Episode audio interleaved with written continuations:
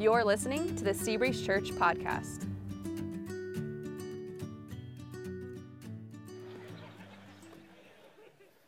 I really don't know where to start, honestly.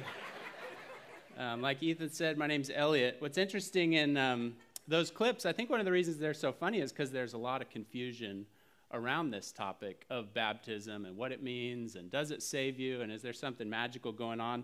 In the um, Oh Brother, Where Art Thou clip, the first one, Delmar is told that something happened when he went under the water. He's, ha- he's told that he's saved. Is he saved? I mean, is that really? I mean, it's like, you know, in order for Jesus to forgive sins and give eternal life, is that it? You just kind of walk in the water, go under, and suddenly, boom, you know, everything's washed clean. Suddenly you have eternal life. Is that really what's going on? In the uh, other clip, the one from Nacho Libre, um, El Skeleton, the wrestler, he, um, he doesn't even want to get baptized. You know, at least, at least Delmar wanted to get baptized. He saw everybody else doing it, and he said, I want to get baptized. And the other one, he, he didn't want to get baptized. He didn't even believe in it. But magically, I mean, he, you know, his, his head goes under the water right there, and all of a sudden they're going to be blessed and they're going to have success in their wrestling matches, and it's all going to work out. Is that really how it works? Is it, is it magical? Is it the thing that saves you, or is there something else going on? Actually, again, in these, uh, these two clips, they, uh, they actually give us two reasons why you should not be baptized. The first one is if you're following blindly. If you haven't thought it through and you don't really understand the decision that you're making, you shouldn't be baptized. And the second one is you shouldn't be baptized because somebody else wants you to. It needs to be your decision, not somebody else's decision. So they actually give us two reasons why you shouldn't be baptized. So today, what we're going to do with our time is we're going to unpack this topic of baptism so that we can understand it, so that you can decide for yourself whether or not you're going to get baptized.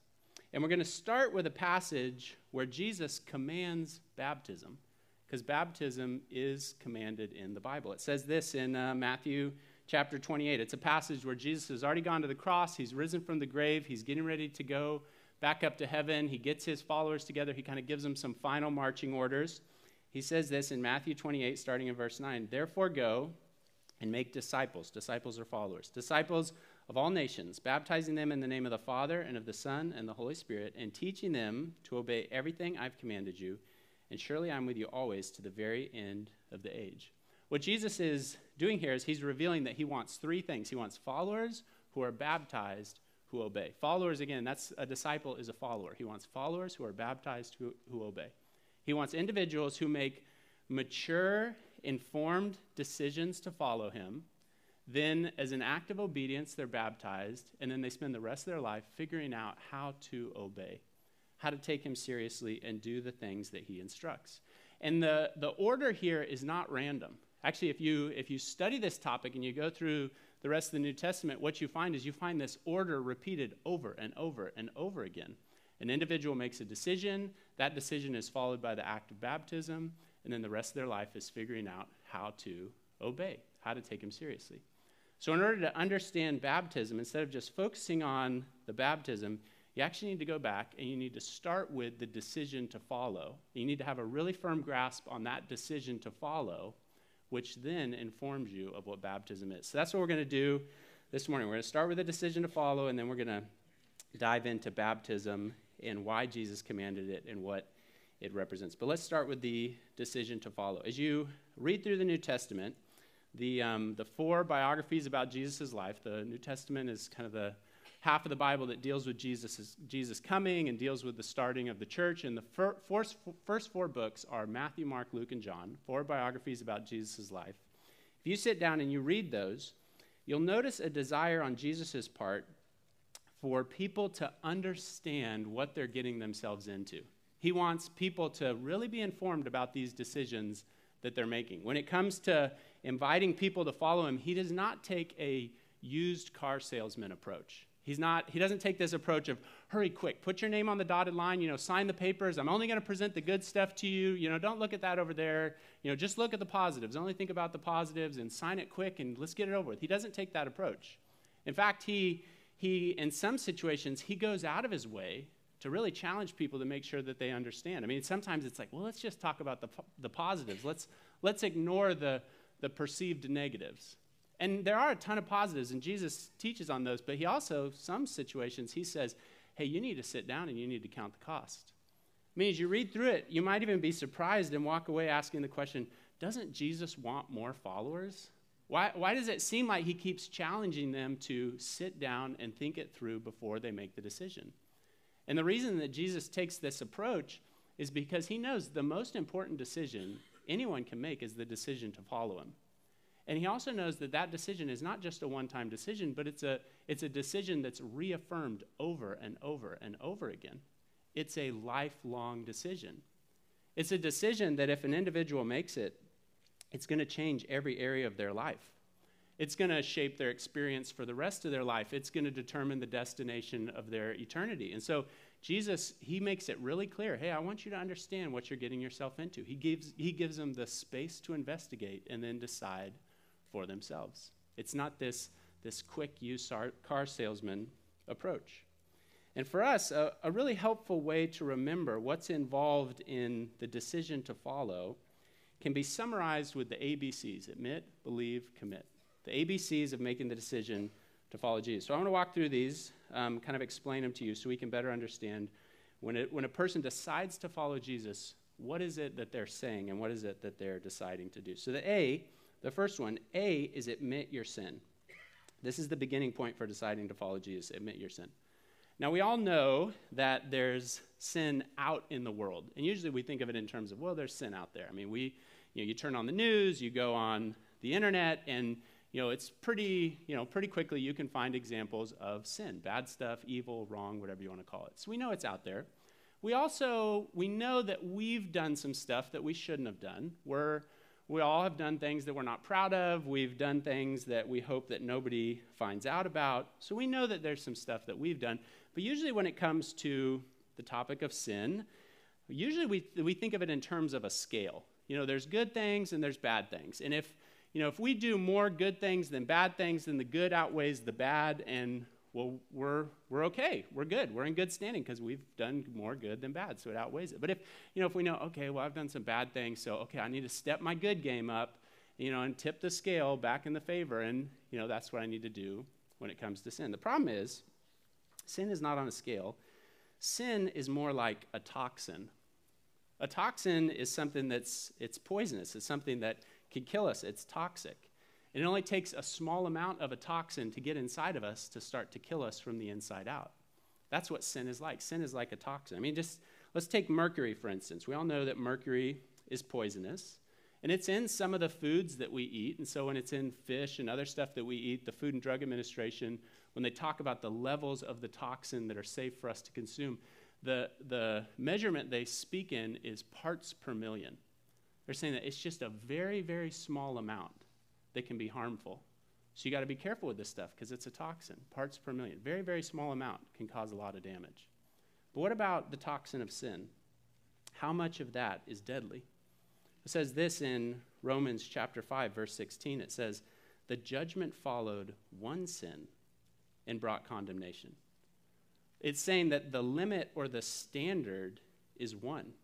It only takes one sin to corrupt a life, it only takes one sin to bring death.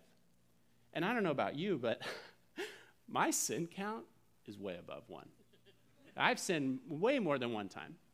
And I know it. I mean, I, I've, I've, I've gotten angry, and not only have I thought angry thoughts, but then I've, I've acted in anger, or I've, you know, my thoughts and my attitudes, you know, they'll be, they'll be lustful or selfish, or I'll view another person as less significant than me, and I could justify treating them a certain way. So I know it's, it's not just the actions, but there's also there's attitudes and there's thoughts that I have.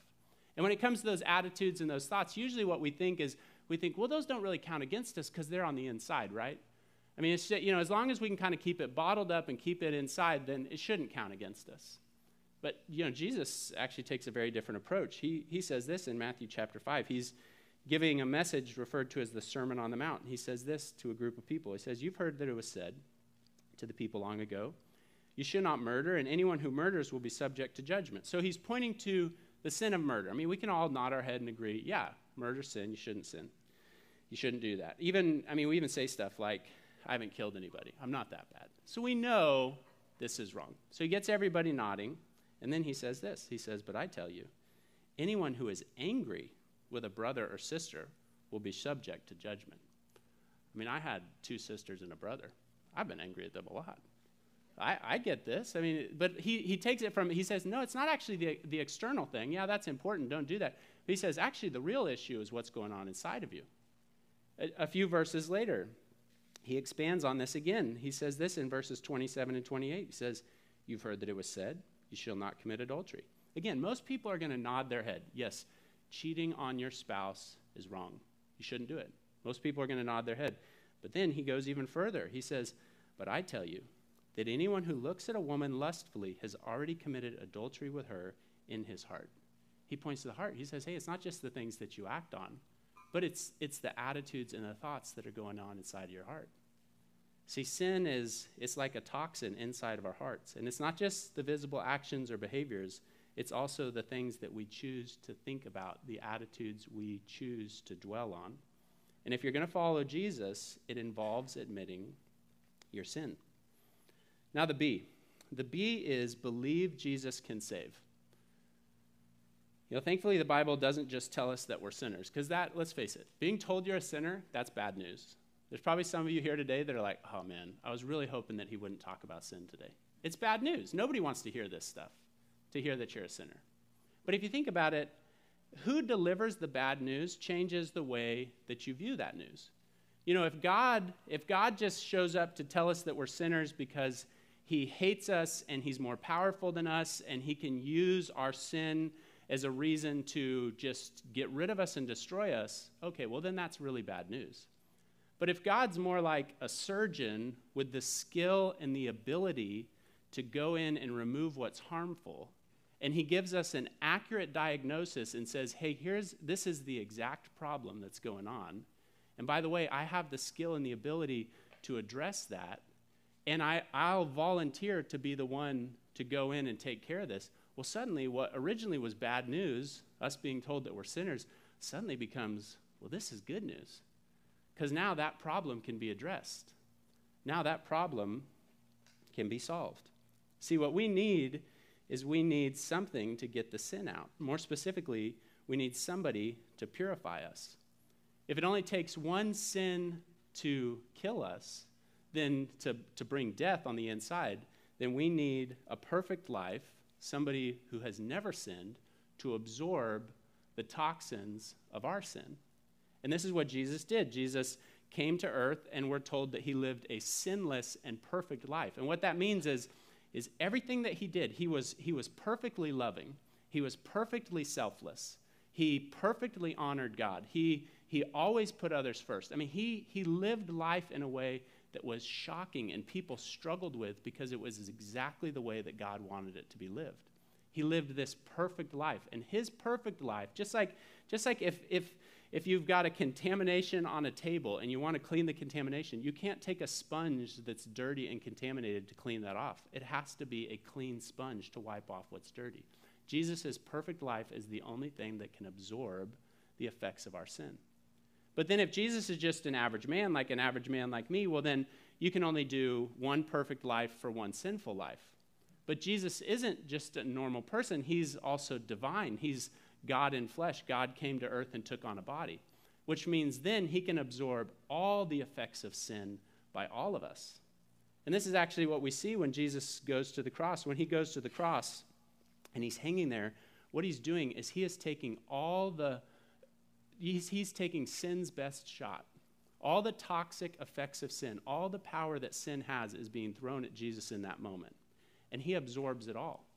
And then he proves that he's more powerful than the effects of sin by coming back to life, by proving that his powerful power is more powerful than the effects of sin.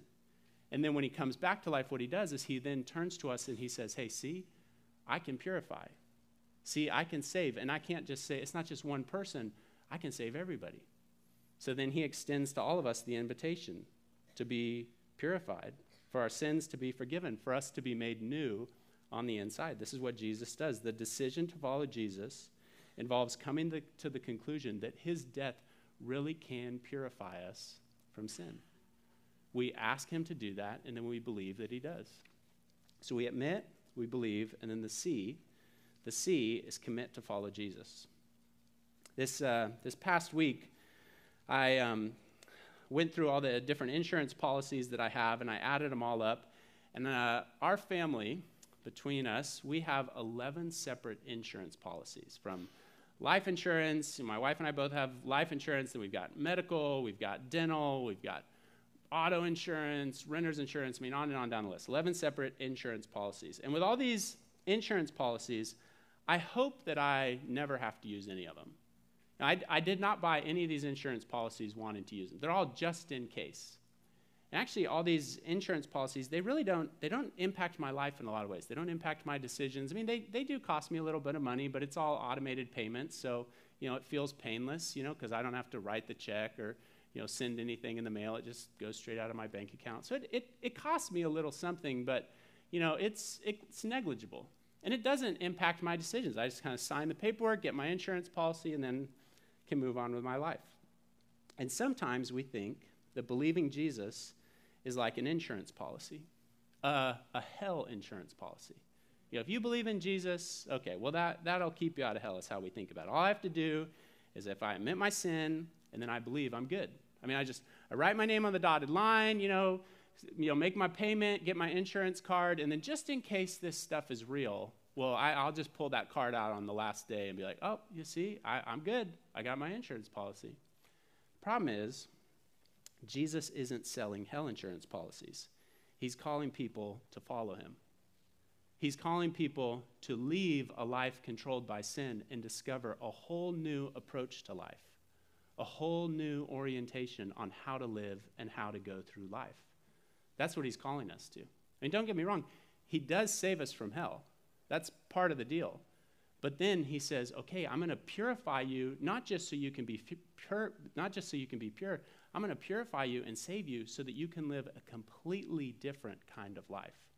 Life the way that it was always intended to be lived, real life. Actually, the Bible, when it talks about this life, it uses the term eternal life. It's something that we get to start to experience now. You know, some people think, like, I, I, I accept Jesus, nothing really changes, I don't have to change, I just go on with my life. You know, that eternal life stuff, well, that's after you die. Yeah, that's heaven. No, he says, actually, you get to learn how to do that right here and right now. It starts the day that you decide to follow him, and then it continues with him on into eternity. But all the benefits and the tastes of it, you get that here and now. That's what his priority is. He's not just out there peddling hell insurance. He's saying, hey, I'm calling you to follow me because I want to teach you a completely different approach to life. Look at what he says in the book of Luke, verses chapter 9, verse 23, he says this.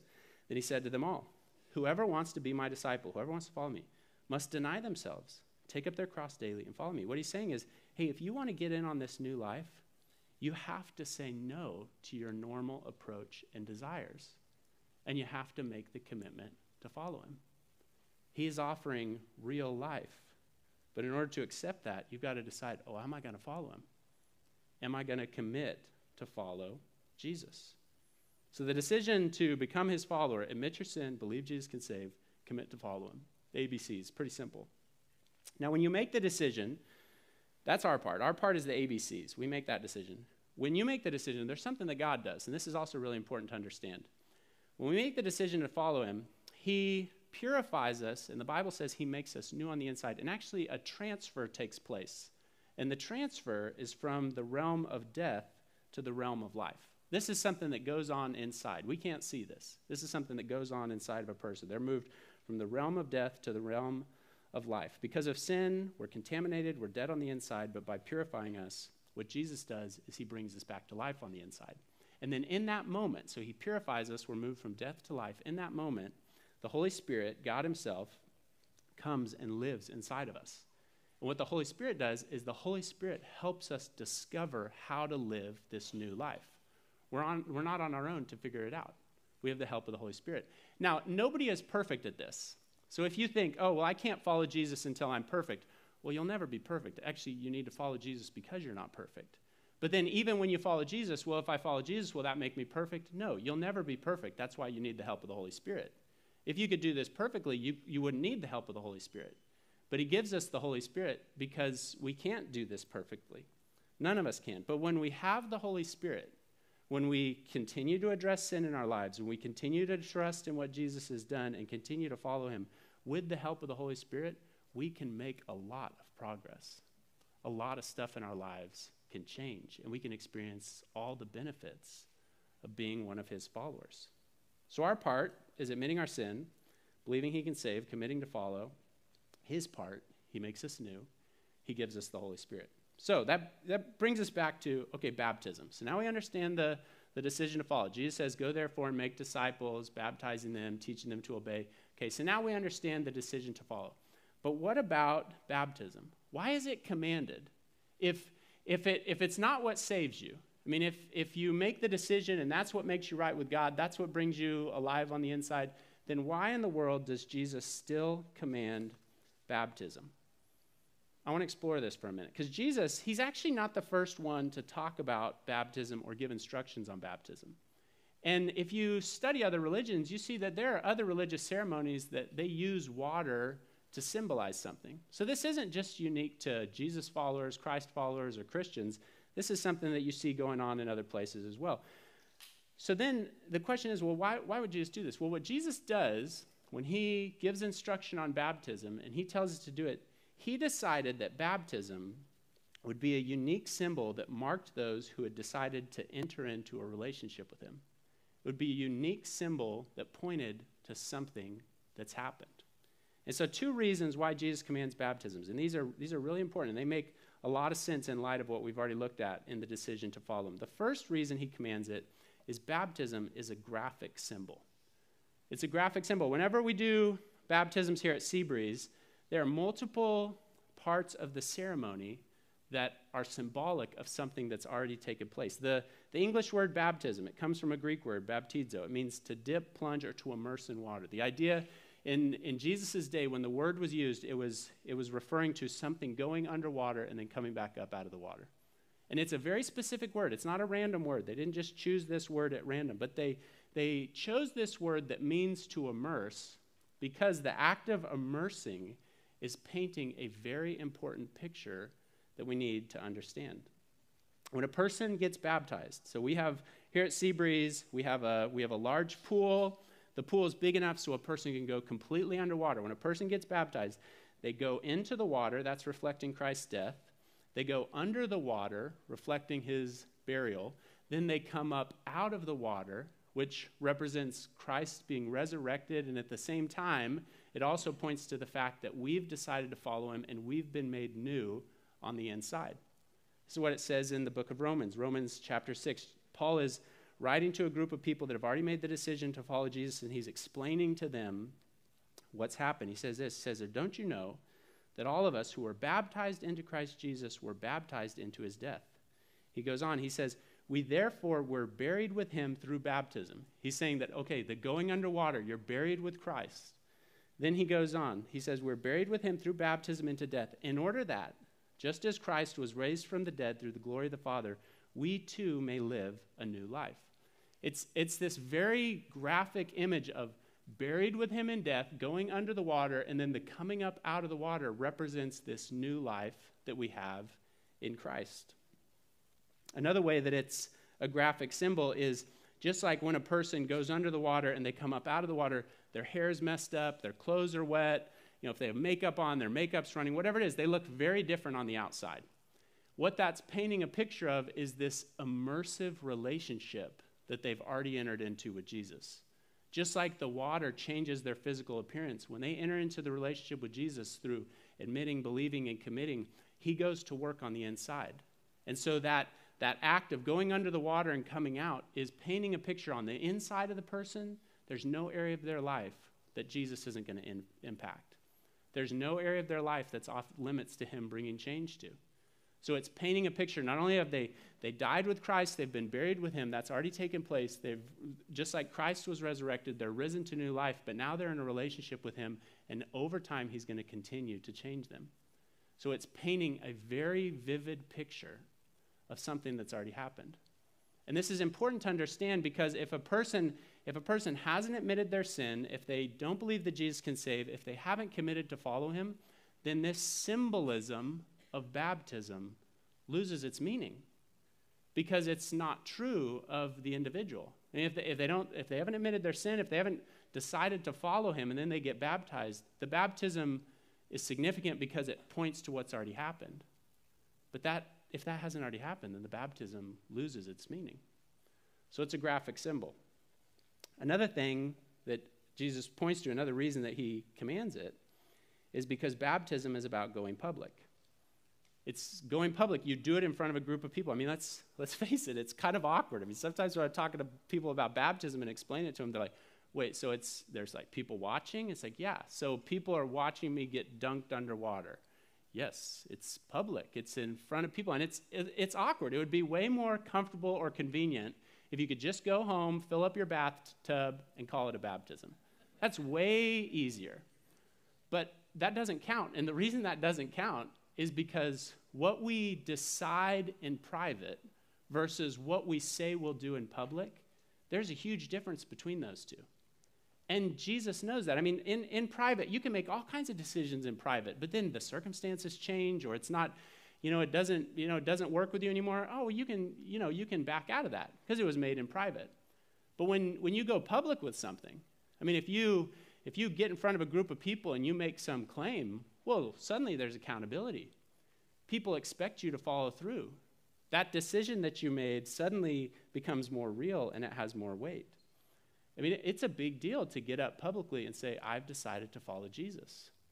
So, again, in our baptisms, one of the things that we do before the baptism, we have the individuals who are getting baptized, they briefly share why they're getting baptized. They'll say, what was going on in their life, what led to the point where they decided to follow Jesus, what's changed in their life since then. They briefly share a story. Then, when they get in the water, the pastor asks them two questions. He says, Is Jesus Christ your Lord and Savior? Again, clarifying that they understand that decision. Then he says, Is the Bible your guide for life? Clarifying that as they move forward and learn to obey Jesus, where they're going to get their instruction from is going to come from the Bible. Clarifying those things. So these individuals before they're baptized, before this symbol that represents something very important can publicly say, This is true of me. I know what I'm getting myself into. I understand the decision, and I have made the decision for myself. I have decided to follow Jesus, and I'm ready to obey him and go public with that decision. So it's a graphic symbol, and then it's also about going public. That's why Jesus commands us to get baptized. Now, for some of you here today, there are some of you who you've made the decision to follow Jesus, but you have not been baptized by immersion after making that decision. If that's you, my challenge to you is it's time. There's no reason to keep putting this off. If God is saying to you, I want you to do this because this marks the individuals who have already entered into a relationship with me, then don't delay that act of obedience to go public with that decision. So if that's you, follow through on this. We actually have a baptism coming up on July 11th. So Ethan talked about the app earlier. You can go into the app on the connection card says contact me about baptism. You hit that button, one of us pastors will start a conversation with you, eh, moving you towards taking that next step. That symbol that represents what God's already done in your life and your opportunity to go public with that. So if that's you, make that decision. Now, for, the, for others of you, you're on the fence on this. You've been debating, you know, I, this Jesus stuff, I don't know. I don't know if I really want to follow him. I don't know if I really believe in him. There's stuff that I like, but there's stuff that I don't like. If you're on the fence, I would really encourage you to get off the fence and make the commitment. To go ahead and just say, I am a sinner, and I do believe that Jesus can purify me. And from now on, I am committing. I'm not going to do it perfectly, but I'm committing to follow him. I'm trusting Jesus to purify me, make me new on the inside, and for him to give me the Holy Spirit to walk with me. If you're on the fence, get off the fence. Take that seriously and decide to follow him. Actually, in just a minute when I pray, I would encourage you, these ABCs, go through those ABCs. In your own heart, this morning before God, say, God, I admit this. I admit what I've done. I believe in you that you can save me and I'm committing my life to follow you. And just like with baptism, if you make that decision, again, on the connection card, contact me about following Jesus. We want to support you. You are not alone in that decision. We want to support you. We want to encourage you. We want to give you resources to help you get traction as you follow through with that decision. So let's pray. Father God, I thank you for the clarity that you give us in your word, the Bible, on these important topics of how to follow you and what does baptism mean. You do not leave us in the dark. We don't need to just spin in confusion, but we really can get clarity on this. God, I thank you for the fact that through your word, you reveal to us that there is sin in our lives that we need to address. Ongoing sin in our lives, times that it's not just the actions, but there are times that in our thoughts and our attitudes, we choose what is wrong. I thank you that you don't leave us in the dark over what the problem is. But then I also thank you that you came with the solution. You volunteered, you raised your hand and said, I'll go and do the work so that they can be forgiven, so that they can be purified of their sin and be given new life. I thank you that you took the initiative in that. And then, God, then you call us to follow you for the rest of our lives, committing to figuring out this new life that we've been given. I thank you for that as well. I thank you that we don't just have to sit and wait, but we can start to experience it and its blessings here and now. I thank you for that, Father. In Jesus' name, amen. Thanks for listening to the Seabreeze Church podcast. For more information about our church, you can visit our website, seabreezechurch.com. Thanks again for listening in, and we hope you'll join us next week for the Seabreeze Church podcast.